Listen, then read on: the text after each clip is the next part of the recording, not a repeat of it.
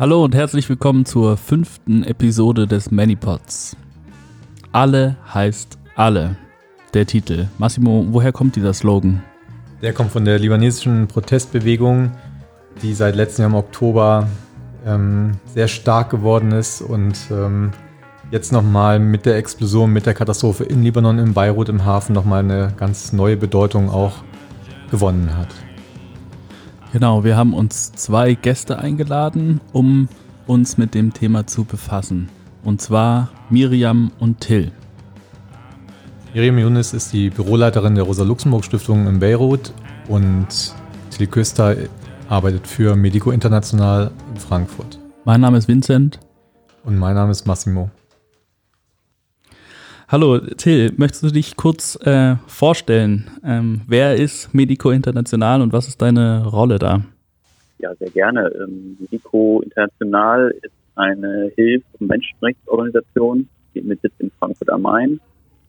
Ähm, wir arbeiten momentan in knapp 30 Ländern weltweit, vor allem Ländern des sogenannten globalen Südens und unterstützen dort ähm, lokale Partner, Partnerinnen, Partnerorganisationen im Kampf um das Recht auf Gesundheit, aber eben halt auch äh, im Rahmen verschiedener Hilfsprojekte ein breites Spektrum an Tätigkeiten und Initiativen, die wir unterstützen. Und ähm, Libanon ist halt ein Land, in dem wir seit 1981 aktiv sind. Und ist jetzt in den letzten Jahren zunehmend auch ja, wichtiger und zentraler geworden in unserer gesamten, in unserer gesamten Arbeit.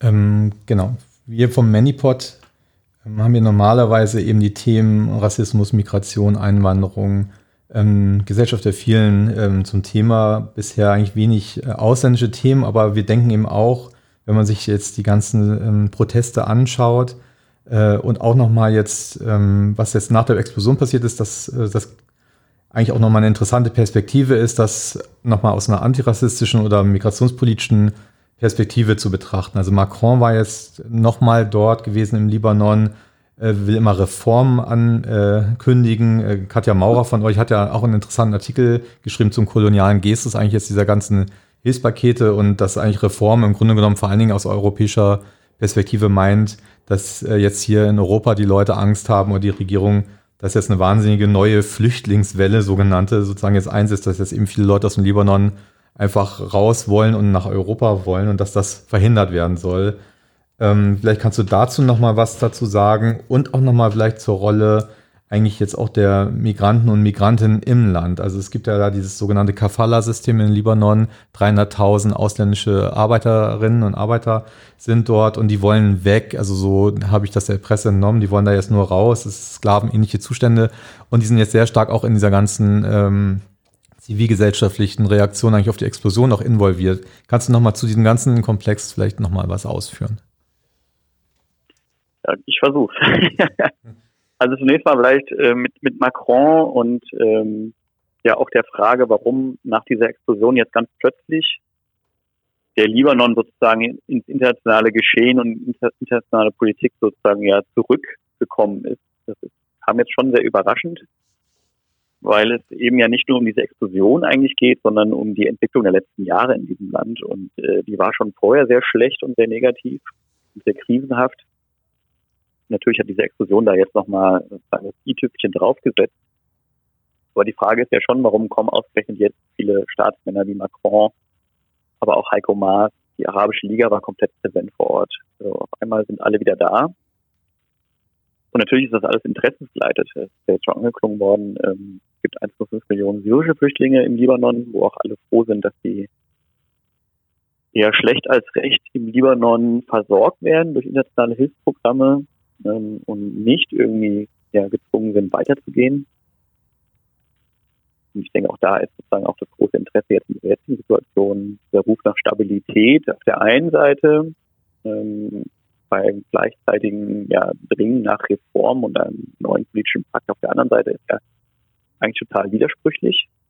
Aber ich denke mal, genau beides ist gewünscht, dass man äh, zum einen das Land so stabil hält, dass es eben nicht zu einer neuen Flüchtlingswelle kommt ähm, und zum anderen aber ja, die, die Verhältnisse vielleicht in ja, kleinen Schritten so ändert, dass man ja irgendwie den Forderungen der Leute im Libanon selbst vielleicht ja, nach außen gerecht werden kann. Ähm, das ist natürlich alles total selektiv. Also Macron war ja zum Beispiel auch überhaupt nicht einmal in Algerien, obwohl dort auch seit über einem Jahr die Leute auf den Straßen sind und gegen Korruption ähm, protestieren. Ist aber jetzt sehr aktiv im Libanon auf einmal. Und was zum Beispiel überhaupt nicht zur Sprache kommt, auch seitens internationaler Hilfe, ist eben die Situation von ganz vielen anderen Menschen in, in diesem Land. Ähm, du hast die, ja, die Migrantinnen aus Afrika und Asien angesprochen. Es geht hier um ja, mehrere hunderttausend Menschen, die quasi obdachlos und ohne Geld auf den Straßen jetzt irgendwie gelandet sind, ähm, die legal angeworben, angeworben wurden im Libanon aus verschiedenen Ländern, um halt billige Arbeitskräfte zu sein. Und jetzt spätestens auch mit dieser Explosion ähm, ja, quasi da aus diesem System rausgeworfen sind und äh, ja, eigentlich nur noch nach Hause wollen. Über die spricht irgendwie niemand.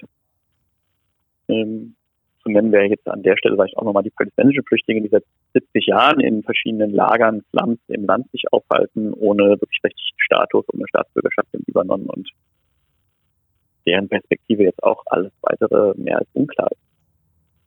Das was passiert ist, man, man hat so eine Intervention von außen auf einmal, ähm, die aber natürlich gar nicht sozusagen sich das Gesamtgeschehen anguckt und die sehr selektiv jetzt auch sozusagen eine Antwort sucht auf die Folgen dieser Explosion, wobei ganz andere Krisen im Land vielleicht viel fataler sind und aus Sicht der Hilfe vielleicht auch viel notwendiger wären, ähm, ja, Unterstützung und Intervention zu erhalten.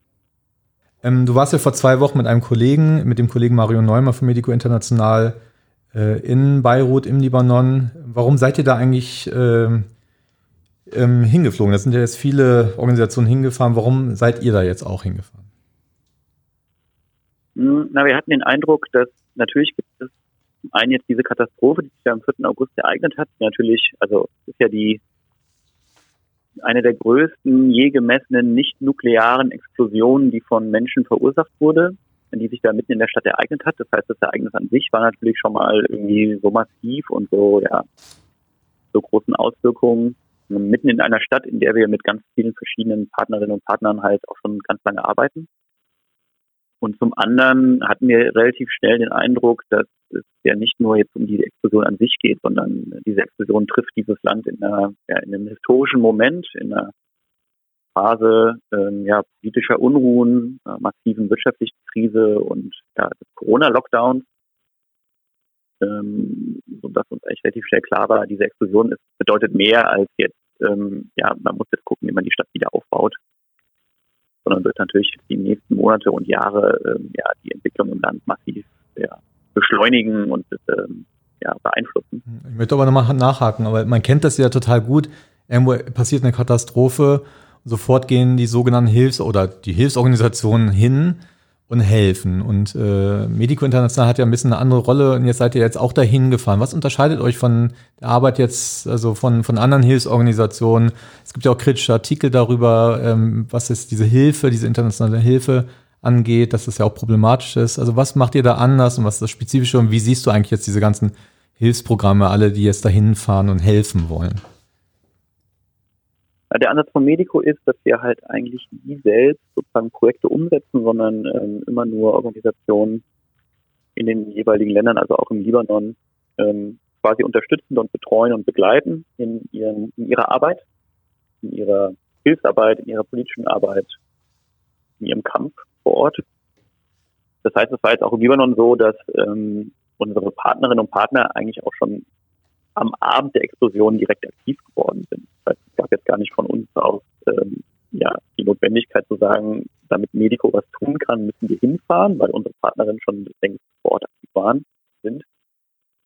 Aber es ging natürlich darum zu gucken, ähm, was ist eigentlich genau passiert und was bedeutet das auch für die, die Arbeit unserer Kolleginnen und Kollegen vor Ort. Wer, ja. wer ist das denn, wenn ich fragen darf? Wer sind eure Partnerorganisationen?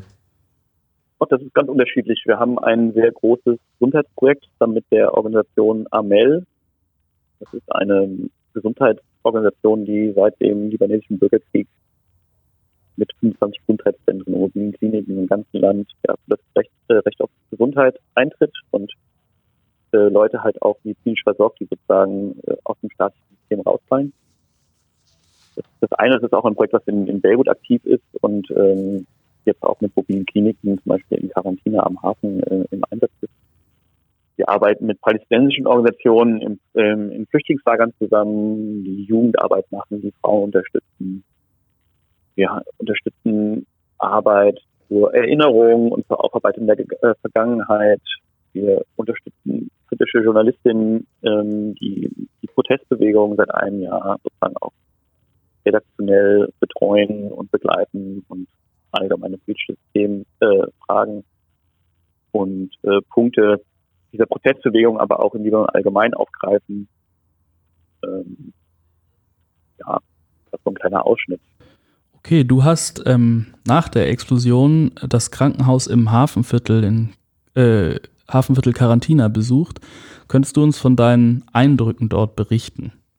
Ja, gerne. Generell ähm, war diese Stimmung in der Stadt eine Woche nach dieser Explosion ähm, ja, schwer zu beschreiben. Es gab auf der einen Seite dieses, diesen Moment des Schocks, der immer noch äh, klar spürbar war. Also diese Explosion war so heftig, dass ähm, quasi die, alle Menschen in der Stadt irgendwie direkt betroffen waren, beziehungsweise ja, es gab halt auch dieses eine Thema. Ähm, die Zerstörung ist auch, war irgendwie auch total chaotisch und ähm, war an ganz vielen verschiedenen Orten in, in der Stadt immer wieder auch sichtbar mit kaputten Scheiben, ähm, ja, fast eingestürzten Häusern, auch weit entfernt vom Hafen, wenn man es gar nicht vermutet hätte. Und Quarantina selbst ist, ähm, wenn man so will, das, das Viertel in Beirut, was am nächsten am Hafen selbst ja, liegt und ähm, ganz spezielles Viertel, ähm, Arbeiterviertel, die Leute, die dort informell illegal leben, ähm, ein großer Fleischbetrieb und eine große Mülldeponie und das war so ein bisschen charakterisieren so in den letzten Jahren, wer da sich sozusagen auch angesiedelt hatte. Und wir sind dort am zweiten Tag unserer Reise nach Quarantina gegangen, weil auch äh, unsere lokalen Partner vor Ort mit ja, verschiedenen Sachen aktiv waren. Und waren eben unter anderem in diesem, in diesem Krankenhaus, im zentralen Krankenhaus in Quarantina. Und das war eine ganz äh, bizarre Situation. Es war zum einen natürlich diese, diese Schäden sichtbar. Das Krankenhaus ist nur wenige hundert Meter von dieser Explosion entfernt und sind Wände eingestürzt, eingerissen worden von der Druckwelle, von der Säuglingsstation und äh, es gab quasi so eine, ja, nicht massive Verwüstung und teilweise auch Zerstörung des Krankenhauses. Und mit dieser Zerstörung dieser Bilder gab es so eine gespenstische Stille. Also es gab so gut überhaupt keine Aktivitäten. Es wurde überhaupt nicht wirklich aufgeräumt. Es geisterten so ein paar Krankenschwestern und Ärzte durch die Flure, die ja irgendwie versucht haben, weiterzumachen. Keine Zelte wurden aufgestellt im Innenhof und äh, ja, es war so eine fast gespenstische Atmosphäre, die Ruhe nach dem Sturm. Und äh, das acht Tage nach der nach dem Unglück und es gab eigentlich überhaupt keine Bemühungen um Wiederaufbau oder irgendeine Art von Koordinierung seitens des Staates oder der libanesischen Behörden. Das war ein ziemlich bizarrer Moment. Okay, ähm, vielen Dank. Ähm, eine weitere Partnerorganisation von euch ist ja das Migrant Community Center. Hast du das auch besucht? Ähm, jetzt in dieser Woche nicht, weil, als, als wir vor Ort waren, weil aufgrund von Corona dieses Community Center oder diese verschiedenen Zentren ähm, geschlossen sind. Ich kenne sie halt von Reisen vorher. Also ich war im Februar dieses Jahr das letzte Mal auch in einem dieser Center. Und das sind ganz äh, spannende Orte. Das ist unser Partner, das Anti-Racism Movement Lebanon, die sich sozusagen für, für Antirassismus im Libanon einsetzen und die halt in verschiedenen Orten im Land, vor allem aber in Beirut, solche, solche Zentren eingerichtet haben, wo sich äh, Migrantinnen zusammenfinden können, ähm, einen sicheren Ort haben, sich auszutauschen, legale Unterstützung und Beratung bekommen. Äh, Sprachkurse machen können, aber eben einfach auch Feste feiern können etc. Das ist sozusagen ein Safe Space für Leute, die innerhalb dieses Kafala-Systems einfach im Libanon leben und von diesem strukturellen Rassismus und dieser strukturellen Ausbeutung einfach massiv betroffen sind seit vielen Jahren. Wie würdest du sagen, äußert sich dieser strukturelle Rassismus, die strukturelle Benachteiligung gerade jetzt äh, in dem Monat nach der Explosion? Na, strukturell äußert sich dieser Rassismus darin, dass dieses Kafala-System ja so angelegt ist, dass Leute zwar legal ins Land kommen als Arbeitskraft, dann aber ähm, wirklich ähm, ja, strukturell ausgegrenzt werden von allen Schutzrechten, von allen Arbeitsrechten, auch von internationalen Bestimmungen der ILO. heißt, diese Leute sind sozusagen Eigentum ihrer, ihrer Sponsors, wie es dann auf Englisch heißt. Also die Leute kommen nach Hause zu Familien und sind dann sozusagen Hausangestellte und müssen ihren Pass beim Sponsor abgeben, bei der Familie, die sie aufnimmt. Ähm, es wird überhaupt nicht überprüft, äh, wie die Arbeitsbedingungen sind. Es wird überhaupt nicht überprüft, äh, welcher Lohn gezahlt wird, ob der auch so gezahlt wird, wie es eigentlich die Vereinbarung vorsieht. Und es gibt häusliche Gewalt, es gibt eine ganz massiv hohe Selbstmordrate äh, von diesen Frauen und Männern, die in diesem System halt arbeiten müssen im Libanon. Und diese Wirtschaftskrise, die jetzt schon seit vielen Monaten ganz massiv auch sichtbar ist und die sich jetzt durch diese Explosion nochmal verstärkt hat, führt halt dazu, dass diese Leute, die sich diese Hausangestellten und Arbeitskräfte halt, einfach leisten, diese Menschen einfach auf die Straße werfen, weil sie halt einfach nicht mehr bezahlen können oder auch nicht mehr den Unterhalt leisten können oder ihnen das Essen zur Verfügung stellen können. Und das heißt, es führt dazu, dass ja, Afrikanerinnen und Asiatinnen äh, in Libanon auf der Straße sitzen, ohne Pass, ohne Geld und ohne, ohne Dach über dem Kopf.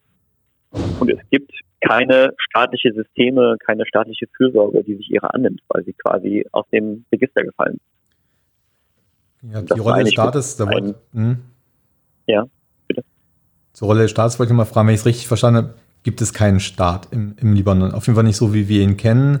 Äh, es ist vor allem ein abwesender Staat, es gibt eine fette Klientelwirtschaft, ähm, mannigfaltig, aber in der Krise und jetzt auch in der ganzen ähm, in Superkrise jetzt nach der Explosion gibt es eigentlich überhaupt gar keine staatlichen Strukturen, die dort irgendwie was machen, aufräumen, helfen, aufbauen und so weiter. Wenn ich es richtig verstehe, oder das wäre jetzt meine Frage an dich, machen das die Leute selber, die Communities, auch die äh, migrantischen Akteure da drin, wenn ich das richtig verstanden habe. Vielleicht kannst du nochmal dazu was sagen. Was passiert denn jetzt da von unten in diesen Aufräumarbeiten sozusagen, die ja auch so staatliche ähm, Handeln eigentlich auch ersetzen? Vielleicht könnte man auch sagen, überflüssig machen. Ich weiß es nicht. Wie schätzt du das ein? Ja, also dieser Begriff des abwesenden Staates ist so das, die gängige Formulierung zum Libanon. Ähm, ich glaube, man muss da auch weitergehen. Das ist ein System korrupter Eliten, ähm, quasi mafiöser Strukturen, die da an der Macht sind äh, seit Ende des Bürgerkrieges. Hat ja dieses Land sozusagen nach Konzession so ein bisschen aufgeteilt, um den Krieg zu beenden. Also die Kriegsparteien sind Parteien geworden, politischen Parteien. Man hat in, als, als Idee eines Überganges ähm, quasi allen Konfessionen, allen Gruppen, allen Fraktionen ähm, ja, ein Stück vom Kuchen abgegeben. Es gibt so einen, ja, so einen religiösen Proport, der auch in der Verfassung niedergeschrieben ist, wer welche Ämter zu bekleiden hat, wie das Parlament auch zusammengesetzt sein muss. Und diese Aufteilung des politischen Systems hat halt jetzt ja seit vielen Jahren, seit Jahrzehnten dazu geführt, dass es halt so eine Art ja, organisierten Klüngel an der Macht gibt. Also es gibt ähm, Verquickung zwischen Wirtschaft und Politik hm. in Kombination mit dieser eh festgeschriebenen Aufteilung des Staates. Das heißt, der Staat ist zum einen abwesend, aber er ist natürlich auch ja höchst kriminell, was die Korruption und ja Selbstbereicherung angeht zwischen den Eliten. Und das führt halt dazu, dass nach so einer Explosion wie, wie im Hafen am 4. August, also es, es, es, gibt keine staatlich organisierte Antwort auf diese Katastrophe. Und siehst du da drin auch irgendwas? Mhm. Ja. Siehst du da drin auch irgendeine Chance sozusagen, dass die Leute es jetzt selber in die Hand nehmen, dass darin eine neue Struktur, ein neuer Zusammenhalt, irgendwas Neues passiert?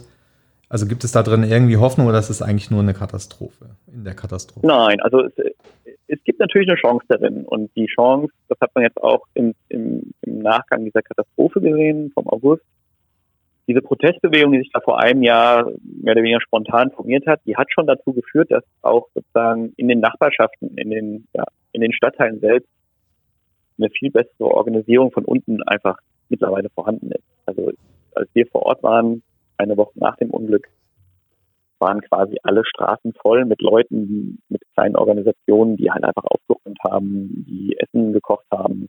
Also es gibt so eine soziale gegenseitige Hilfe äh, jenseits staatlicher Strukturen. Die Armee war präsent in den Straßen, aber quasi hat an den Ecken geguckt ähm, und stand im Rum. Und die eigentliche Arbeit ist sozusagen privat organisiert und von Initiativen, NGOs etc. gemacht worden. Also Libanon ist ja auch eine NGO-Republik, wenn man so will. Ich weiß nicht, wie viele Organisationen, die seit Jahrzehnten in diesem Land arbeiten. Natürlich zum einen ein Problem, aber zum anderen jetzt auch natürlich auch ja eine Chance, weil es natürlich auch einen hohen Grad an Organisiertheit gibt, ähm, was die Zivilgesellschaft angeht. Also es ist eine total verfahrene Situation, auch eine sehr gefährliche Situation. Wir haben die Proteste im Irak ja gesehen, wo viele hundert Menschen gestorben sind, sehr gewalttätig waren. Das ist bisher im Libanon nicht so dramatisch gewesen. Das heißt, es kann immer auch sozusagen so ein Szenario von massiver Gewalt geben, aber auf der anderen Seite, ähm, da dieses System so dermaßen versagt, ähm, natürlich auch die Chance auf einen politischen Neuanfang. Das will ich gar nicht wegreden der sehr verknüpft ist mit dieser Protestbewegung, beziehungsweise mit sehr vielen kleinen lokalen Initiativen und ähm, ja, Engagement. Okay, unsere letzte Frage. Was können jetzt die Zuhörerinnen und Zuhörer eigentlich machen? Also wie kann man eure Arbeit vielleicht unterstützen oder insgesamt? Also wie kann man mehr sein als jetzt nur passive Zuschauer und Zuschauerinnen jetzt? Na, was kann man machen? Das ist, also man kann natürlich zum einen spenden, wenn man das unbedingt will. Ähm, darum geht es mir jetzt hier aber gar nicht. Ähm, was wir jetzt auch als Medico zum Beispiel erlebt haben, ist, wir haben ganz viele Anfragen gekriegt von Leuten in der libanesischen Diaspora zum Beispiel. Also was kann man tun? Wir fahren bald hin, was, wo können wir helfen, etc. Haben wir Kontakt vor Ort so.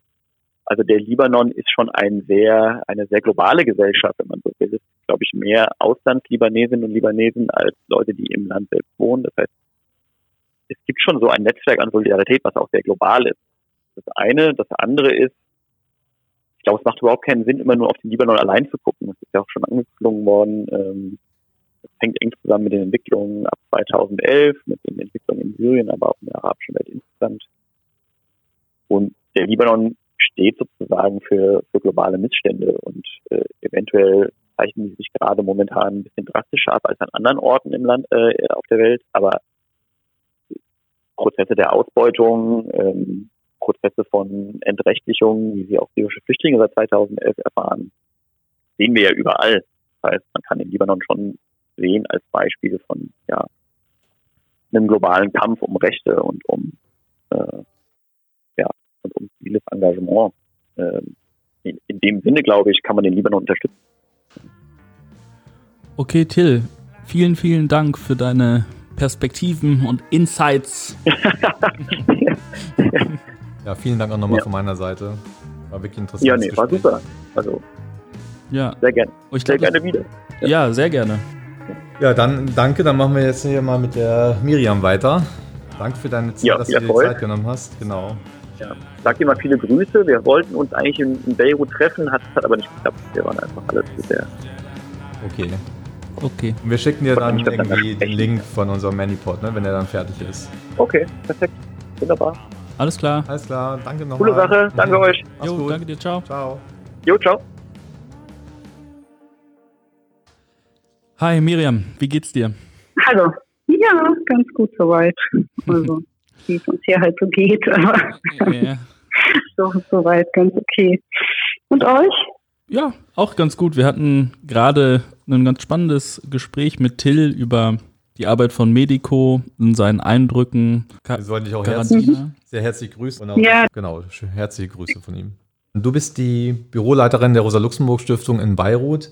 Vielleicht kannst du kurz sagen, was eigentlich die Aufgabe der Stiftung dort ist und deine, wie deine Arbeit dort aussieht. Genau, also wir haben ähm, das Büro in Beirut im Mai 2017 eröffnet. Das ist noch relativ neu. Es ist allerdings kein Länderbüro, sondern es ist ein Regionalbüro. Das heißt, wir sind von Beirut aus verantwortlich für den Libanon, für Syrien, für Irak, ähm, als mittlerweile auch für Saudi-Arabien, den Jemen und Iran. Äh, die meiste Arbeit machen wir allerdings, also die meiste konkrete Arbeit machen wir allerdings im ähm, Libanon und im Irak.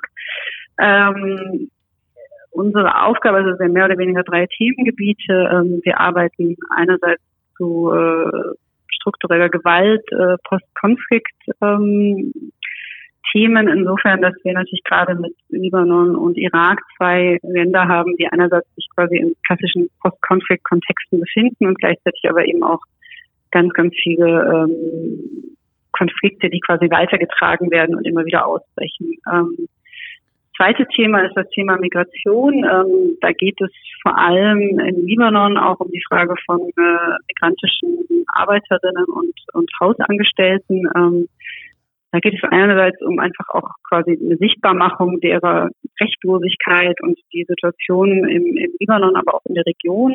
Und gleichzeitig geht es da aber auch ganz stark um die Stärkung von Selbstorganisationen, die wir auch jetzt ja in den ersten Monaten ganz viel gesehen haben. Ähm, der dritte Schwerpunkt ist eine Vernetzung linker Akteure, ähm, also gerade jetzt auch im Hinblick auf Libanon und Irak und auch ein bisschen weniger Syrien. Da haben wir natürlich ähm, starke linke oder links ausgerichtete soziale und politische Bewegungen, gerade eben in den letzten Monaten. Und da geht es uns immer wieder darum, auch diese Akteure zu vernetzen, quasi, dass, dass äh, eben auch sozusagen angesichts von auch ähnlichen politischen äh, Umständen, bei allen Unterschieden, aber dennoch immer wieder Ähnlichkeiten, dass da quasi äh, eine Vernetzung stattfinden kann. Für unsere ZuhörerInnen, die vielleicht keine Ahnung vom Libanon haben, wie würdest du das mhm. Land in zwei Sätzen beschreiben? Politisch oder allgemein oder? Beides. Okay, also der Libanon ist ein recht kleines Land, äh, grenzt äh, an das Mittelmeer, an Syrien und an Israel. Ähm, Libanon ist ein multikonfessionelles Land. Es gibt äh, offiziell 18 Religionsgemeinschaften und danach ist auch das politische System ausgerichtet. Ähm, der Libanon hat in den letzten Jahrzehnten ganz, ganz viele äh, Konflikte ähm, überstanden, äh, teilweise bewaffnet, teilweise nicht bewaffnet. Es gilt aber auch gleichzeitig immer noch als eine der tatsächlich stabilsten äh, und vor allem lebenswertesten Länder in der Region.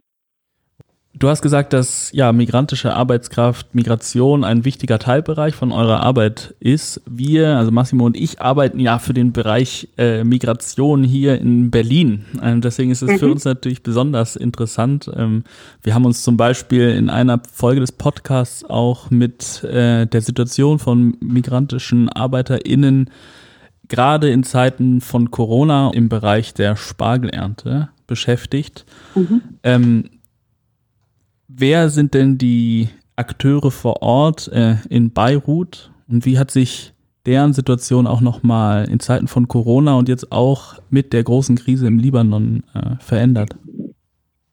Ja, also die äh, migrantischen ähm, Hausangestellten oder auch äh, Arbeiterinnen, ähm, die würde ich sagen, waren, also deren Situation ist katastrophal gewesen seit dem Ausbruch von Corona, seit der Wirtschaftskrise ähm, und jetzt vor allem auch wieder seit der Explosion. Das hat insofern, dass eben, also Libanon hat diese grausame Tradition der quasi, dass man äh, migrantische Arbeiterinnen, also sowohl im Haus als auch außerhalb des Hauses, klassisch wäre jetzt halt im Haus sind diese klassischen Frauen, ähm, Hausangestellte, die quasi mit ihrem Arbeitgeber zusammen leben und äh, quasi alles, was im Haus anfällt, also von Kinderhüten bis Putzen ähm, etc. quasi vier, mehr oder weniger 24 Stunden, sieben Tage die Woche äh, äh, ähm, quasi verrichten äh, und dann eben auch unter dem sogenannten Kafala-System, das heißt, dass ähm, quasi der der die Arbeitgeberin ähm,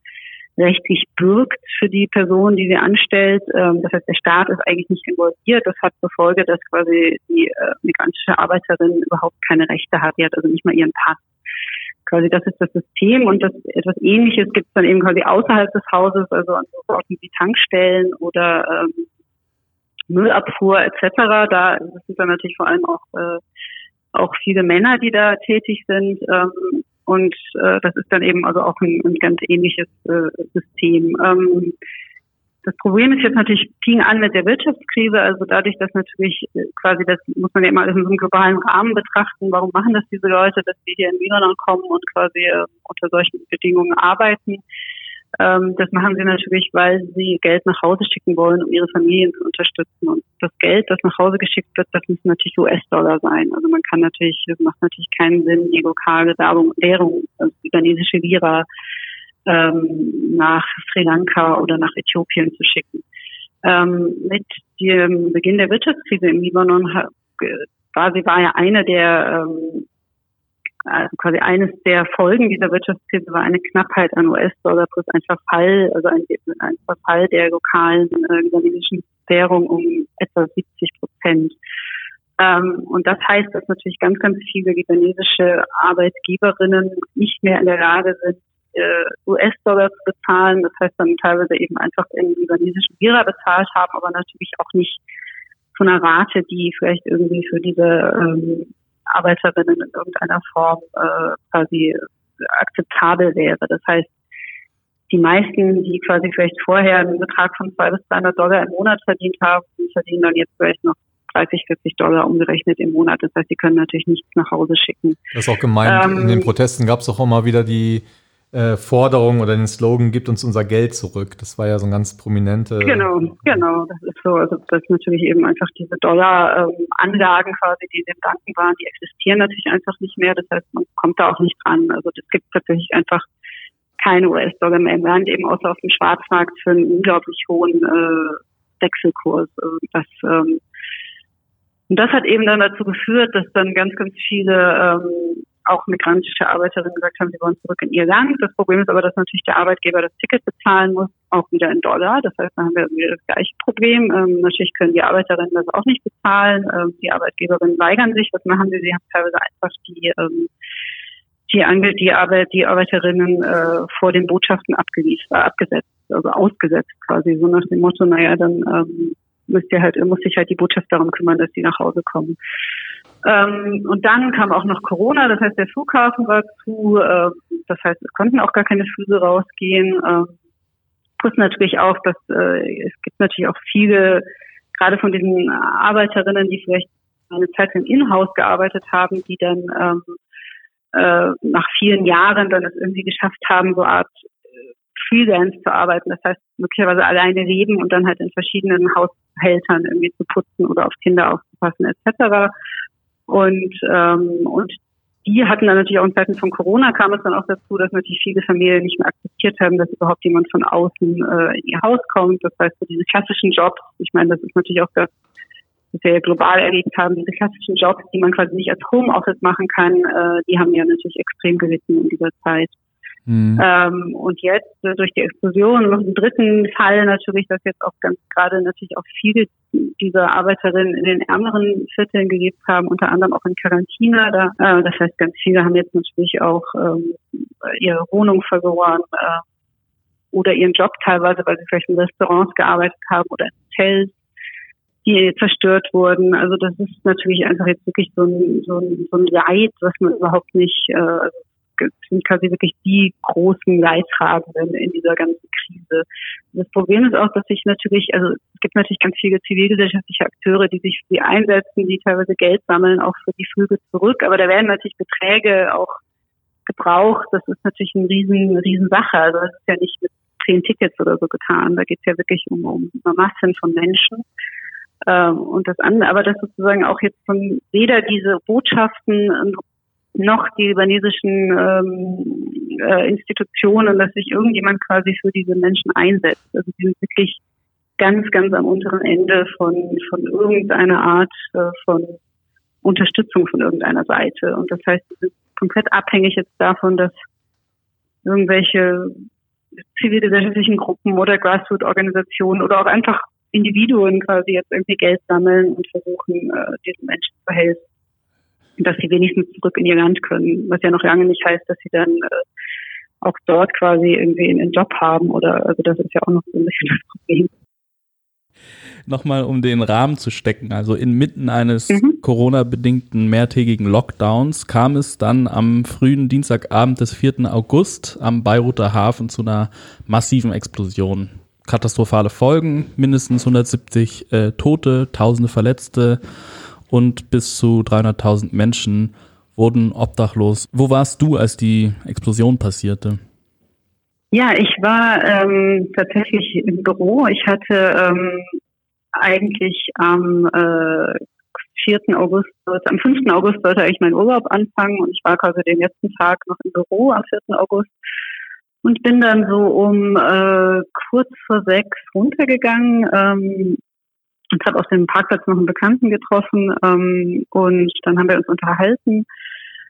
Und während wir uns unterhielten, hat plötzlich die Erde so gebebt. Und das Erste, was ich gesagt habe und auch geglaubt habe, war ein Erdbeben, weil es wirklich so dieses klassische Gefühl ist, was man, wenn man so leichte Erdbeben, dass, dass plötzlich die Erde eben bebt. Und, ähm, und das war wohl diese erste Explosion. Und dann kam ja diese zweite, sehr viel stärkere. Ähm, und da fing dann eben plötzlich an, dass, dass dass Glas auf uns geflogen ist und Steine, ähm, weil da ich quasi also unter, unten am Gebäude stand, also auf dem Parkplatz des Gebäudes, das heißt jetzt nicht auf freier Straße. Ähm, und dort war dann auch so mein erster Gedanke irgendwie, es muss irgendwas im, im Gebäude passiert sein, also irgendeine Explosion im Gebäude. Und wir sind dann auf die andere Straßenseite gerannt ähm, und haben uns hinterm Auto versteckt. Und dann haben wir aber gesehen, dass irgendwie alle Leute schreiend rumrennen und haben gemerkt, okay, das kann nicht was im Gebäude gewesen sein, das muss irgendwas, dachte ich immer noch in der Gegend sein, also irgendwas ist quasi in, in, nicht, in irgendeinem der Gebäude quasi und dann äh, haben wir nach oben geschaut und haben diese riesige rote Wolke gesehen. Ähm, mhm. Und da war wirklich so mein allererster Gedanke, okay, da ist irgendwas ganz Krasses passiert. Also ich hatte, glaube ich, auch vor allem wegen der Farbe so ein bisschen an äh, an so Chemieunfälle oder so gedacht ähm, und war irgendwie erstmal so, oh Gott, da ist wirklich was ganz Krasses passiert. Ähm, ich muss sagen, danach dann ähm, vielleicht auch so eine, so eine typische Reaktion, dass es dann tatsächlich noch für, für mich, aber auch für andere Leute so ein bisschen ein paar Stunden gedauert hat, bis, bis wir, glaube ich, wirklich verstanden haben, was passiert ist. Also ich bin dann erstmal wieder zurück ins Büro, um zu schauen, ähm, ob dort irgendwas äh, kaputt gegangen ist. Wir hatten sehr viel Glück, also es sind so, nur, nur zwei Scheiben quasi kaputt gegangen. Ähm, dann fingen wir natürlich auch an, weiß ich nicht, Telefon, WhatsApp, jeder hat gefragt, ob es einem gut geht, ob es den anderen gut geht, etc. Und dann so im Laufe der nächsten Stunden ähm, war dann, glaube ich, so langsam klar, okay, ähm, da ist wirklich eine Riesenexplosion passiert, ohne dass wir noch irgendwas, und am Hafen eben, das war ja auch lange nicht, also sozusagen in der ersten halben Stunde nicht klar, was da eigentlich los war. Ähm, und dann so langsam halt auch, dass natürlich ganz viele Verletzte und Tote und diese ganze Gegend zerstört ist. Ähm, ja, das war sozusagen so, also die, diese Nacht, die war tatsächlich dann natürlich, also ich bin dann noch mal irgendwann sehr, sehr spät auch nochmal rausgegangen und die ganzen Straßen waren alle voller Glas und das ist ja eben eine Gegend, die ist etwa drei Kilometer vom Hafen entfernt, also das weiß sicher nicht irgendwie, dass da wahnsinnig viel Zerstörung war, aber die ganzen Straßen waren voller Glas und die Leute sind alle so ganz verschreckt rumgelaufen. Also das war so eine ganz surreale Stimmung natürlich dann in dieser, in dieser Nacht. Vielleicht kannst du uns nochmal ähm, abholen, was ist da eigentlich explodiert? Also was sind da die Hintergründe? Ja, genau. Also die Hintergründe sind, das ist eben diese riesige Menge, also 2750 Tonnen Ammoniumnitrat. Ähm, jetzt, ich habe natürlich auch nie vorher irgendwas von Ammoniumnitrat gehört. Ähm, Ging mir auch so. Das sind jetzt, genau, am Anfang konnte, konnte man sich auch den Namen nicht so richtig merken und irgendwann jetzt ist, ist es so völlig übergegangen. Ähm, und jetzt natürlich ist, ist mir auch irgendwie klar oder habe ich auch gelesen, dass es natürlich schon mehrere, auch, auch größere Unfälle tatsächlich gab mit Ammoniumnitrat. Also das ist jetzt nicht der, der erste, unter anderem auch in Deutschland, ich glaube in den 20er Jahren. Ähm, das heißt, es ist ganz klar, dass das eben höchst explosiv ist. Das wird aber tatsächlich ähm, benutzt und auch weiterhin verkauft als Düngemittel. Ähm, äh, das heißt sozusagen, man, also Leute, die irgendwie sich, weiß ich nicht, botanisch tätig sind, die kennen das auch. Also das war mir, ist mir dann auch im Nachhinein klar geworden, dass, dass diese Menschen alle wissen, was das ist. Ähm, warum das dort gelagert ist, ich meine, da kommen wir jetzt, ich kann natürlich all das sagen, was wir bisher wissen, und dann kommen wir natürlich aber auch in, in die Frage rein, was jetzt auch spekuliert wird oder was jetzt auch teilweise schon recherchiert wurde, unter, unter anderem ja auch in Deutschland der Welt und, und Spiegel Online, die da so, so, so äh, verschiedene ähm, äh, ja, investigative Artikel veröffentlicht haben. Was wir auf jeden Fall wissen, ist, dass dieses Ammoniumnitrat ähm, von in, auf einem Schiff unterwegs war von Georgien nach äh, Mosambik ähm, und dann aus Gründen, ich glaube, weil dieses Schiff eben nicht seetüchtig war, in Beirut äh, blieb das quasi hängen und dann wohl für mehrere Monate, weil irgendwie der, der verantwortliche Kapitän das Schiff verlassen hat ähm, und dann auch niemand mehr quasi für die Weiterfahrt zahlen wollte. Das heißt, diese Crew dieses Schiffes ist dann wohl auch ähm, über Monate dann noch am Beiruter Hafen gewesen. Ähm, das Schiff selber gibt es auch gar nicht mehr, das ist, glaube ich, irgendwie verrottet da im Hafen. Und sie haben dann, äh, 2013 war das, haben sie dann dieses Ammoniumnitrat äh, zwischengelagert in äh, so einem Hänger an dem, in dem Hafen. Ähm, das ist sozusagen die Geschichte, die wir bisher wissen. Ähm, jetzt die Fragen sind natürlich unzählige. Also natürlich, was, genau, ich würde, warum ist das so lange? Ja, Entschuldigung. Nee, genau, da würde ich nämlich, fragen, ja, ja, da einhaken ganz kurz. Ammoniumnitrat, also ne, diese, dieses Düngemittel, man kennt es ja irgendwie schon auch so populär, kulturell, das ist immer eigentlich das Zeug, was man braucht, also wenn man äh, so selber eine Bombe basteln will. Also alles, was jetzt nicht Rüstungsindustrie ist und die ordentlichen Waffen, äh, dann kommt immer dieses Düngemittel, das kennt man aus Filmen und das kennt man von diesen dreckigen Bomben, das kennt man von Terroranschlägen.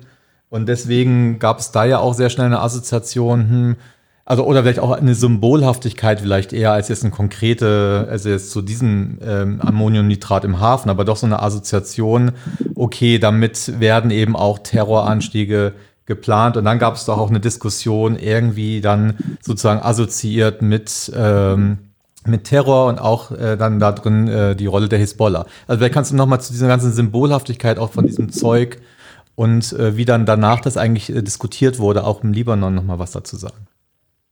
Genau, also ich meine, du hast das natürlich jetzt schon angesprochen, die Frage, Frage, also natürlich einerseits, dass eben Ammoniumnitrat nicht nur ein Düngemittel ist, sondern halt auch äh, eben ein Mittel, mit dem Bomben gebaut werden können, eben dadurch, dass es ja so hochexplosiv ist. Und da kommen wir jetzt eben, denke ich, auch wieder da rein, die Frage der Hezbollah, die Frage, wer kontrolliert den Hafen, ähm, ähm, also da kommen wir quasi in diese, in diese Fragen mit rein. Und dann eben, denke ich, halt dieses, was eben von der Welt und dem Spiegel ähm, veröffentlicht wurde, dass eben die Hisbollah schon seit Jahren mit Ammoniumnitrat handelt. Ähm, ich glaube, das Problem daran ist, dass ich einerseits natürlich sofort bejahen würde, dass die Hisbollah den, ha den Hafen äh, kontrolliert, ähnlich wie den Flughafen im Libanon. Das heißt, jegliche ähm, quasi äh, also was Hassan Nasrallah an seiner Rede behauptet hat, dass quasi die Hisbollah nichts gewusst hätte von diesem Ammoniumnitrat, das glaube ich ist auf jeden Fall falsch. Ich bin mir ganz sicher, dass sie davon gewusst haben.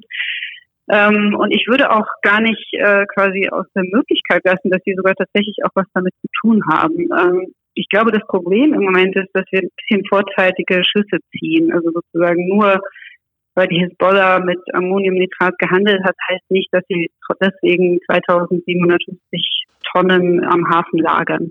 Also sozusagen, ich finde, der, der Schluss quasi, der daraus gezogen wird, ähm, der ist ein bisschen voreilig, meiner Ansicht nach. Ich glaube, dass das tatsächlich auch andere Akteure sein können, die da von profitiert haben. Was da jetzt genau dahinter steckt, ob das jetzt tatsächlich ein Beispiel ist von vor allem Korruption, dass jemand aus irgendwelchen Gründen ganz viel Geld dafür gezahlt hat, dass das dort gelagert wird, und da die Leute quasi davon profitiert haben oder ist da tatsächlich auch ein politischer Hintergrund dahinter, was sich bei der Hezbollah natürlich irgendwie nahe liegt. Ähm, das ist wiederum, finde ich, eine sehr wichtige Frage und ich bezweifle aber, dass wir je da eine Antwort drauf finden. Also ich ähm, glaube tatsächlich, dass da ganz, ganz viel jetzt vertuscht wird. Ähm, es ist ja auch, das, ich meine, jetzt ist es ein Monat her, es gab bisher keine Investigation, es werden äh, immer wieder Menschen verhaftet, aber sozusagen äh, es geht überhaupt nicht da, da rein, welche Politikerinnen im Libanon davon gewusst haben, wer darin möglicherweise involviert war. Ähm, das wird überhaupt nicht nachgefragt. Eine internationale Investigation wird abgelehnt. Und ich glaube, da haben wir jetzt mit so einem klassischen Fall zu tun, wie Politik im Libanon einfach sehr häufig läuft, dass, ähm, dass wir tatsächlich wahrscheinlich nie wissen werden, was da genau passiert ist. Die Spekulationen sind ganz, ganz viele und, äh, und da werden wir, denke ich, auch noch, noch mehrere Versionen wahrscheinlich hören. Ähm, und wie gesagt, ich will nicht behaupten, dass die Hezbollah da nicht vielleicht ähm, äh, involviert war in irgendeiner Weise, aber ich habe das Gefühl, dass ich würde, wäre sehr vorsichtig damit, quasi vorzeitig Schlüsse zu ziehen. Aber was sagst du dazu? Ähm, vielleicht ist es ja auch gar nicht so wichtig, genau zu sagen, jetzt mit dieser Menge, wer hat die kontrolliert, äh, wer wollte was damit anfangen, sondern dass es ja auch als Symbol eben gilt für eine bestimmte Art des Terrors. Und unabhängig davon, ob es jetzt wirklich das aufgeklärt wird, welche Politiker, du hast ja auch schon hier Hassan Nasrallah genannt, ob die jetzt damit zu, zu tun haben oder nicht, äh, wird das doch auch in der Bevölkerung, so habe ich es auf jeden Fall jetzt aus der Presse genommen, doch schon auch so wahrgenommen oder von der Protestbewegung zu sagen, uns reicht dieser ganze, diese ganze Art von von Politik. Also es steht eben für was. Es steht auch für so einen, für so einen dreckigen genau. Terror. Ja. Kannst du was dann Genau, es steht sagen? tatsächlich, ähm, genau, es steht tatsächlich, ich meine, das ist genau das. Also ich würde sagen, so dieses, ähm, wenn man das jetzt so schnell auf die Hisbollah abwälzt, ohne dass man dafür jetzt, jetzt äh, quasi äh, stichhaltige Beweise hat, dann finde ich, ignoriert man auch so ein bisschen, dass eben, wie du gesagt hast, dass diese Explosion steht dafür und zwar in ganz, ganz grausamem Maße eben die Politik im Libanon abläuft und zwar von allen Akteuren. Ähm, da finde ich, ist es immer sehr, sehr schwierig, wenn man da nur auf die Hisbollah schaut, weil das ist ein ganz typisches Beispiel dafür, dass eben ähm, der Libanon tatsächlich ein Land ist, in dem staatliche Gewalt plus die Gewalt quasi von den Akteuren, die mit diesem Staat in Verbindung stehen, also wie politische Parteien etc., allgegenwärtig ist. das finde ich, was, was wir häufig ignorieren. Also es ist immer so, wir haben ganz klar im Blick, was irgendwie in Syrien passiert. Wir haben ganz klar im Blick, dass irgendwie im Irak äh, da diese mit dem Staat verbundenen Milizen ähm, ganz viel Gewalt ausüben. Der Libanon gilt immer so als ein Land, in dem es noch einigermaßen Meinungsfreiheit gibt, in dem ähm, quasi es keine größeren Verletzungen von Menschenrechten gibt, etc. Und das ist, denke ich, äh, ein großer Trugschluss. Und das ist, finde ich, glaube ich, das, was diese Explosion tatsächlich gezeigt hat. Und auch die Reaktion nach der Explosion. Also mhm. ich habe neulich nochmal mir die Social Media Accounts angeguckt von den verschiedenen Politikerinnen ähm, auf, was die so gepostet haben nach dem 4. oder tatsächlich am 4. August auch noch, äh, am Tag der Explosion. Und da ist gar nichts. Also da hat auch niemand in irgendeiner Weise äh, einfach sich vielleicht nur irgendwie mal betroffen geäußert, etc. Also das ist einfach so ein, Hassan Asweiler eben hat vom Unfall gesprochen. Ich meine, Unfall, also wirklich in Riesenkatastrophe. Das ganze Land ist quasi mehr oder weniger, also die Beirut als Zentrum auch dieses Landes ist äh, in ganz vieler Hinsicht komplett zerstört. Ich meine damit jetzt nicht nur die Gebäude, die zerstört sind, sondern auch die wirtschaftlichen Folgen, die sozialen Folgen etc. Ähm, ja. Da ist ja kaum eine Reaktion gewesen. Also sozusagen die erste Reaktion vor einer Aufklärung ist ja auch erstmal, dass äh, dass man als Politiker in irgendeiner Form reagiert ähm, auf das, was da passiert ist. Äh, und da ist überhaupt nichts passiert. Und das ja, zeigt halt so ein bisschen, dass Menschen da einfach nicht wert sind im Libanon. Eine kurze Zwischenfrage. Ähm, welche wirtschaftliche Stellung hatte denn der Hafen im Libanon? Ähm, naja, der Hafen im Libanon hat eigentlich, also der ist auf jeden Fall äh, eine der, der wichtig, also als Hafen ist es auf jeden Fall der wichtigste Hafen im Libanon. Wir haben ja noch den Hafen in Tripoli auch. Ähm, mhm. Beirut ist aber definitiv wichtiger. Ähm, er ist ein sehr, sehr natürlich ein wichtiger ähm, Handelsplatz äh, für Importe. Der Libanon importiert ja quasi ganz, ganz viele seiner äh, Waren und Güter, da ja kaum was in ganz selber hergestellt wird. Und gerade natürlich vor allem jetzt in Zeiten ähm, von äh, Corona etc. hat der Hafen dann auch nochmal an Bedeutung gewonnen, ähm, weil eben der Flughafen ja auch lange gesperrt war. Das heißt, der Hafen war gerade in den letzten Monaten ganz, ganz wichtig, dass einfach äh, wichtige Güter, Lebensmittel, Medikamente etc. ins Land kommen. Ja, also ist ganz konkret auch nochmal ähm, ja, ein wichtiger wirtschaftlicher Standpunkt irgendwie buchstäblich in die Luft gegangen, was ja wirklich nochmal in die Kerbe schlägt von einer generellen wirtschaftlichen, also ökonomischen Krise im Land. Ähm, mhm. Und zu, zu, dieser allgemeinen Situation im Libanon würden wir jetzt gerne nochmal mit dir sprechen. Äh, und zwar bezüglich der Revolte, die dort auch stattfand mhm. in den mhm. letzten Monaten. Also im Oktober 2019 kam es im Libanon zu einer Protestbewegung. Alle meint alle war einer der vielen Slogans, die in sozialen Medien kursierten. Also so waren sie zumindest für mich sichtbar.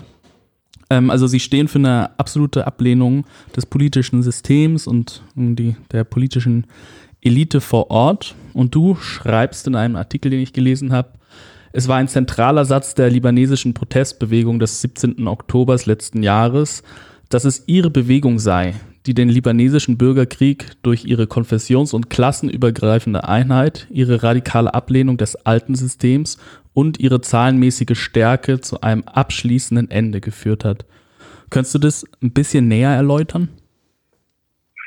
Ja, genau. Also da muss man vielleicht auch ein bisschen ähm, eben historisch zurückgehen ähm, in, den, in die Zeit des, des libanesischen Bürgerkriegs, ähm, der ja sehr lange gedauert hat. Ich meine, der Bürgerkrieg ging von 1975 bis 1990. Also insofern ist das jetzt nicht so ein übersichtlicher Bürgerkrieg gewesen, was nicht zwischen einem äh, zwei oder drei Akteuren, sondern es ist natürlich ein ganz, ganz äh, viel, mit ganz vielen Akteuren, die daran beteiligt waren, ein Bürgerkrieg, der sich über verschiedene Phasen erstreckt hat, etc. Ähm, und eben auch nicht nur lokale Akteure, sondern natürlich auch äh, ganz, ganz viele internationale Akteure, die da involviert waren. Ähm, der Bürgerkrieg wird häufig äh, quasi auch jetzt im Nachhinein, aber auch äh, vor allem auch äh, immer als konfessioneller Bürgerkrieg betrachtet, weil eben der Libanon als multi multikonfessioneller Staat und auch als System, das also britisches System, das aufbaut auf dieser Verteilung ähm, von Proporten nach diesen äh, konfessionellen Zugehörigkeiten. Ähm, ich würde sagen, das greift ein bisschen zu kurz, insofern, dass äh, da schon auch einfach quasi ein Grundkonflikt ähm, dahinter steckt, quasi was eigentlich für einen Libanon sich verschiedene Gemeinschaften vorstellen. Ähm, und ich würde sagen, dieser, das, dieser Konflikt ist nicht aufgelöst worden nach Ende des Bürgerkriegs. Das Ende des Bürgerkriegs wurde tatsächlich einfach quasi, war einfach ein, ein Agreement, äh, eine Einigung zwischen den verschiedenen äh, Milizenführern und äh, den Akteuren von außen, die involviert waren, dass der Bürgerkrieg jetzt zu Ende ist. Ähm, es gab eine generelle Amnesie. Ähm, es wurde leicht das politische System äh, verändert, aber wirklich, also das ist äh, minimal. Also das hat eigentlich das gleiche System, hat eigentlich weiter existiert. Und diejenigen, die vor, vorher quasi Warlords waren und Krieg geführt haben, die haben dann politische Ämter übernommen. Mhm. Ähm, und außenpolitisch wurde das quasi insofern abgefedert, würde ich sagen, dass eben äh, Syrien weiterhin militärische Präsenz im Libanon hatte bis 2005 und Saudi-Arabien ganz wichtige wirtschaftliche, äh, wirtschaftlichen Einfluss hatte, gerade durch die Person um Rafiq Hariri, der dann eben 2005 ermordet wurde. Ähm, das heißt sozusagen, das ist, war quasi das, die Post-Bürgerkriegs-Konstellation, ähm, die im Libanon so festgesetzt wurde und was ich und dagegen gab es natürlich mehr oder weniger schon in den 90er Jahren und dann in den 2000ern. Und da gab es immer wieder natürlich Wellen von Protesten und da gab es immer wieder gerade einfach in, in Aktivistinnenzirkel oppositionelle Bewegungen, die ganz viele verschiedene Themen auch angesprochen haben. Also zum Beispiel ein ganz klassisches Thema ist die Frage von den vielen Vermissten des Bürgerkriegs. Ähm, was eben dadurch, dass es diese generelle Amnesie gab, natürlich äh, auch niemand äh, zur Rechenschaft gezogen wurde. Und es gibt einfach immer noch äh, Tausende von Vermissten, von denen man nicht weiß, was mit ihnen passiert ist. Ähm, und da ist zum Beispiel eine ganz starke Bewegung, die natürlich immer wieder gerade das äh, fordert, dass es da zur Aufklärung kommt, was natürlich dann auch dazu führen würde, dass derzeitige, derzeitige Politiker im Libanon möglicherweise auch zur Rechenschaft gezogen werden für Kriegsverbrechen etc. Die neue Bewegung äh, scheint uns hat doch eine neue Qualität. Also gerade dieser Slogan, alle meint alle oder alle müssen weg, hat ja eine Radikalität. Wir haben das jetzt eher auch erst in Berlin mitgekriegt, die Proteste, ähm, das dann ähm, sehr stark äh, überkonfessionell war, sehr stark feministisch geprägt auch war, es immer wieder auch so queere Elemente in diesen Protesten gab. Es wurde zum Beispiel von der Band Mashro Leila, die ja sehr äh, ähm, bekannt mhm. ist, immer wieder diese Songzeile hochgehalten, die übersetzt heißt, brennt die Stadt nieder und baut eine würdevolle neue Stadt wieder auf. Das war ja irgendwie so auch ein sehr starker Slogan. Nun kann man ja sagen, die Stadt ist niedergebrannt. Äh, viele Leute sind da am Aufräumen, am Aufbauen. Wie würdest du das jetzt sehen? Also wie verbindet sich eigentlich vielleicht auch die Hoffnung auf einen Aufbruch jetzt mit dieser absoluten Katastrophe, wo es ja an, auf der anderen Seite eben auch äh, so aussieht, dass es wirklich äh, alle nur noch raus wollen aus diesem Land, weil es jetzt völlig, also die Katastrophe nach der Katastrophe, jetzt äh, geht gar nichts mehr. Also wie siehst du das? Wie würdest du das bewerten? Ja, ähm, also ich würde sagen, ähm, die, die Sache ist also sozusagen dieses, ähm, ähm, diese, dieses, quasi dieser scheinbare Widerspruch zwischen einerseits so einer unglaublichen Aufbruchsstimmung und auch Hoffnung, die ja doch in dieser Protestbewegung sich zeigt und die eben auch, wie du angesprochen hast, ganz viele verschiedene Themen anspricht. Also ich glaube, was sozusagen oder was ich auch damit sagen will, was quasi in dieser Protestbewegung, was an dieser Protestbewegung wichtig ist und was ähm, was auch ähm, ist, also was ich finde, was immer wieder herausgehoben wird, ist, die, dass dahinter eigentlich so eine Frage steht, in was für einem Land wollen wir eigentlich leben, was für eine Gemeinschaft wollen wir haben. Und das ist, glaube ich, so ein bisschen, wo sich das Ende des Bürgerkriegs manifestiert. Man akzeptiert nichts mehr, was das Alte repräsentiert, sondern man will wirklich was radikal Neues. Jetzt, was das radikal Neue heißt, das ist natürlich politisch jetzt in der, quasi, dass man jetzt eine politische Programmatik hätte oder so, das, das ist es nicht. Es ist tatsächlich mehr äh, eine sehr klare Ablehnung von dem, was war. Und das ist vielleicht die Sache, dass einfach bestimmte Fragen auf den Tisch ge ge gestellt werden. Also dass, dass Menschen darüber nachdenken und dass man quasi auch sich vernetzt zunehmend zu diesen Fragen. Ähm, genau, das heißt sozusagen diese, dieser Widerspruch, dass einerseits da im Oktober so eine, so eine wirklich landesweite konfessionsübergreifende Bewegung stattgefunden hat, die Leute Massen auf den Straßen waren, äh, das hat natürlich eine unglaubliche Hoffnung gegeben, gerade unter jungen Menschen. Ähm, das ging allerdings dann einher natürlich mit dem kompletten Zusammenbruch auch gerade des, äh, des Wirtschaftssystems im Libanon. Ähm, Und gleichzeitig aber eben auch, wenn wir wieder von Gewalt sprechen, dass dann auch eben die libanesische Regierung oder der libanesische Staat auf die Proteste auch mit extremer Gewalt, und zwar nicht nur quasi physische Gewalt, dass da die Sicherheitskräfte auf die Protestierenden losgegangen sind, sondern eben auch meiner Ansicht nach auch die Gewalt, dass sie einfach überhaupt nicht zugehört haben oder überhaupt keine Zugeständnisse machen. Also dass quasi da seit Monaten Menschen auf der Straße sind und das, was bewegt wurde, ganz, ganz wenig ist. Also es ist immer wie so ein, als würden diese Politiker unter so einer Panzerdecke sein und da kommt man einfach nicht hin. Und das hat quasi schon im Vorhinein, glaube ich, sehr, sehr viele äh, Menschen extrem desillusioniert. Also so ein bisschen die Frage, naja, wie viel muss man denn noch machen, dass sich endlich wenigstens irgendwas verändert oder irgendwas in eine richtige Richtung geht. Ähm, und dann kam natürlich ähm, auch noch äh, Corona und dann noch eine Verschärfung der Wirtschaftskrise und das hat natürlich dazu geführt, dass ganz, ganz viele, vor allem junge Menschen, auch ihren Job verloren haben äh, oder eben ganz, ganz wenig nur noch verdienen, auch durch den Verlust der Währung. Und da kommen dann natürlich auch Existenzängste ähm, ins Spiel. Das heißt, wenn die Menschen nicht mehr ähm, genug haben, um, um zu leben, dadurch, dass die Lebensmittel und alles ja auch wahnsinnig teuer geworden ist, äh, dann überlegen sie natürlich, okay, wie kann ich jetzt wenigstens meine eigene Haut retten? Jetzt die Explosion vom 4. August, würde ich sagen, hat das äh, tatsächlich nochmal noch mal gesteigert. Also einerseits denke ich, das Positive darin, auch wenn das natürlich äh, schwer ist zu sagen, ist, glaube ich, dass vielleicht auch viele Menschen, die weiterhin dieses System teilweise auch unterstützt haben, wie es ja auch gibt. Also ich glaube, schwer zu sagen. Es gibt natürlich auch im Libanon wirklich viele Menschen, die ihre Politiker unterstützen und da voll dahinter stehen.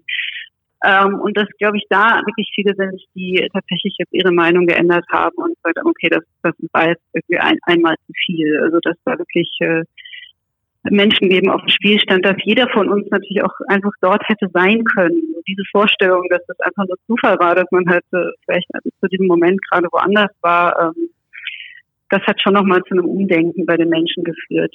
Äh, gleichzeitig hat es aber natürlich auch gezeigt, okay, wenn, wenn es quasi wirklich so weit geht, dass da über Jahre ein hochexplosives äh, Material gelagert und wie wir ja bereits wissen, die meisten Politiker über verschiedene Legislaturperioden davon gewusst haben, ähm, dann ist die Frage so, naja gut, was, wie viel ist es dann überhaupt noch wert, auch für Veränderungen in diesem Land äh, kämpfen? Also was ist der Preis, den man dafür bezahlen muss? Ich glaube, das ist so die Frage, die sich äh, ganz viele Menschen jetzt stellen. Ähm, und wenn der Preis eben möglicherweise ist, dass das dann ist, wer weiß, was da noch so lagert, wer weiß, was noch passiert. Es hat eben so ein bisschen, wie du vorher ge gesagt hast, gezeigt, wozu dieses System in der Lage ist. Und das, da stellen sich wirklich viele die Frage, was sie da noch machen wollen. Und ähm, dann ist natürlich äh, als Auswanderung auf jeden Fall eine sehr bevorzugte Option. Okay. Ähm, wir würden mit dir gerne noch über ein anderes Phänomen, was wir gerade beobachten können, sprechen. Und zwar nach der Explos ja. Explosion inszenieren sich zahlreiche so Staatsmänner meistens als Helfer. Also man sah viele mhm. Solidaritätsbekundungen von beispielsweise Macron in den sozialen mhm. Medien, mhm. Fotos von ihm unter anderem mit hochgekrempelten Ärmeln vor Ort. Also die Frage, die wir uns stellen, egal ob Frankreich, Iran oder Türkei, warum ist der Libanon schlagartig so beliebt? Ja, also ich glaube, das muss man von verschiedenen, äh, von verschiedenen ähm, quasi Seiten betrachten. Also das eine ist, denke ich, dass, dass wir, das sind, also so ein Stück weit würde ich sagen, kann man das tatsächlich äh, auch, auch wirtschaftspolitisch betrachten. Also das schon angesprochen, diese symbolische Bedeutung quasi, dass da der, der Hafen ausgerechnet äh, in die Luft gegangen ist und komplett zerstört worden ist. Ähm, wir haben natürlich im Moment auch im Mittelmeer einen Konflikt um, äh, um Rohstoffe, ähm, gerade zwischen äh, Griechenland und der Türkei. Und da ist ja natürlich auch äh, Macron hat sich da ja auch äh, sehr eingemischt in diesen Konflikt.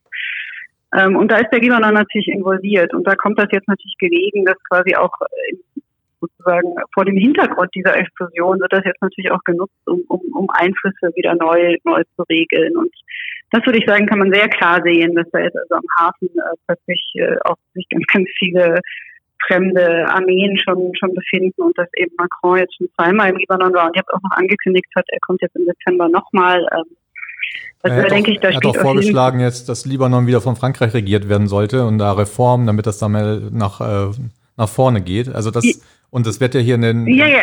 Medien wirklich auch so gespiegelt als eine vernünftige, sozusagen demokratische Option vor dem Hintergrund des, äh, der Korruption des Chaos dort. Ähm, eigentlich ist es genau, aber eine also totale koloniale Geste. Ja, ja, natürlich. Also ich, ich denke, also so, so sehr ich quasi die libanesische politische Elite verachte, so sehr denke ich, ist das natürlich einfach äh, absolut nicht Macrons Rolle, da zu kommen und so ein bisschen zu sagen, na, ihr müsst jetzt mal eure Hausaufgaben machen und wenn ihr die nicht macht, dann, äh, dann gibt es kein Geld etc. Ähm, aber ich sehe da also einmal, ich würde sagen, es ist eine Mischung aus wirtschaftspolitischen Interessen, ähm, auch natürlich eine Frage von Wiederaufbau etc. Ähm, und eben dann diese Rohstoffvorkommen im Mittelmeer, wo ja auch Libanon hat ja auch ähm, Gasvorkommen vor seiner Küste. Ähm, das ist das eine. Und dann das zweite ist, denke ich, wirklich eine geopolitische Fragen. Also auch die Frage, ähm, die Stellung zum Iran, die Hezbollah. Das ist natürlich jetzt eine eine Gelegenheit, sich quasi einzumischen und auch äh, und auch Dinge wieder neu zu ordnen. Ähm, und das sieht man jetzt, finde ich, ganz extrem. Also dass wirklich äh, da jeder versucht, ähm, möglichst viel rauszuschlagen. Und gleichzeitig eben, das finde ich, also, also unabhängig davon, dass das, wie du gesagt hast, so eine koloniale Geste ist, äh, das heißt zu sagen, das ähm, führt quasi nur vom Regen in die Traufe. Ähm, ist es eben auch so, dass natürlich diese Vorschläge von Macron, also irgendwie das, das, das führt natürlich zu nichts als eine, oder auch von anderen Politikern, ich will ihn jetzt gar nicht unbedingt äh, so als, als das schlimmste Beispiel hervorheben, aber so, das ist ja quasi, das, das, das entspricht ja nicht den Forderungen der Protestbewegung. Also das, da geht es eigentlich tatsächlich darum, dieselbe Elite ähm, weiterhin zu konsolidieren, mit vielleicht ein paar Auflagen zu reformen. Und das ist was, das sehen wir schon seit Jahren. Also wir haben immer wieder äh, auch diese Februar-Konferenz 2018, wo dann irgendwie Geld versprochen wird im, im Zuge von für, für, gegen Reformen, ähm, dann wird da irgendwie hier und da mal ein bisschen reformiert. Ähm, das funktioniert einfach nicht mehr im Libanon. Also dieses System hat einfach gezeigt, dass, dass das einfach wirklich nicht, nicht so funktioniert. Ja, ähm, vielen Dank. Wir sind schon ein bisschen am Ende unserer Zeit ähm, mhm. angekommen. Wir Vielen, vielen herzlichen Dank. Ähm, vielleicht noch als letzte ganz, ganz kurze Frage. Was wäre denn für dich jetzt in innerhalb der nächsten Monate oder sogar vielleicht Jahre das Best-Case-Szenario für den Libanon? Naja, ich denke immer, also ich, ähm, das quasi sozusagen was ich auch immer wieder geschrieben habe, quasi, dass ich doch sagen würde, die einzige Hoffnung, die, ist die im Libanon im Moment da ist, ist tatsächlich doch diese Protestbewegung. Und damit aber halt muss man dann trotz allem sehen, genau, diese Protestbewegung ist natürlich eben insofern schwach, dass sie keine kein politisches Programm hat, keine politische Vision hat, wirklich, die quasi tatsächlich sozusagen, wie man auch wirklich äh, die politische Bühne oder Arena betritt im Libanon. Ähm, und das ist eben einerseits natürlich von außen nicht gewollt und andererseits ist es aber auch so eine Art innerer Widerspruch dieser Bewegung, dass quasi das äh, da nicht ähm, irgendwie eine starke oppositionelle politische Bewegung tatsächlich rauskommt. Ich glaube, es wäre tatsächlich an der Zeit, dass, dass da quasi einfach äh, auch, auch Menschen oder oder äh, Gruppen und äh, Bewegungen das tatsächlich versuchen, auch äh, wirklich politisch tätig zu werden. Ähm, und tatsächlich einfach versuchen, einfach zu überlegen auch, also was ist in der momentanen, ähm, in der momentanen Lage, in der wir uns befinden, was zum Beispiel wirtschaftspolitisch noch überhaupt möglich, wo kann man sich da vielleicht auch an anderen Ländern orientieren, die ähnliche Probleme hatten. Ähm, was ist außenpolitisch möglich mit der ganzen äh, Dramatik mit Iran und der Hezbollah und den Waffen? Was ist da überhaupt möglich? Was für einen Standpunkt kann man da überhaupt einnehmen? Ähm, was müsste man innenpolitisch fordern? Also ich denke, ganz wichtig sind Fragen von Neuwahlen, aber eben auch ein neues Wahlgesetz. Also nicht einfach nur Neuwahlen, sondern ein neues Wahlgesetz. Also ich glaube einfach, dass das verschiedene Fragen sind, die meiner Ansicht nach ähm, gestellt werden müssen. Ähm, und da denke ich, das ist quasi die einzige Hoffnung, die ich sehe. Also dass wirklich jemand den Mut hat zu sagen, ich stehe da jetzt mal auf und versuche mal tatsächlich politisch zu agieren, ähm, weil dieses auf der Straße und Streiks und Sit-ins etc. das ähm, das hat eine riesen Wirkung auf eine Art, ähm, quasi was, also was, was die Wahrnehmung angeht, aber eben doch wenig Wirkung, denke ich, politisch. Das haben die letzten Monate gezeigt. Deswegen glaube ich, es muss eigentlich einen Schritt weitergehen. Okay, das, das wäre so meine Wunschvorstellung. Wie realistisch die ist, kann ich nicht sagen. Okay. Noch eine letzte Frage von meiner Seite. Wenn man jetzt eure Website besucht, springt einen sofort ein Begriff an, der, den man vielleicht jetzt gar nicht so geläufig äh, kennt, äh, der positive Frieden. Kannst du vielleicht nochmal wirklich kurz sagen, was ihr damit verbindet und vielleicht auch, wie sich äh, dieser Begriff jetzt auch äh, in die aktuelle Situation im Libanon eigentlich äh, dazu verhält? Genau, der, der Begriff positiver Frieden, das kommt von Johann Galtung. Ähm, das ist ein Politikwissenschaftler, ähm, der vor allem eben zu Konflikt und, und Frieden geforscht oder forscht weiterhin.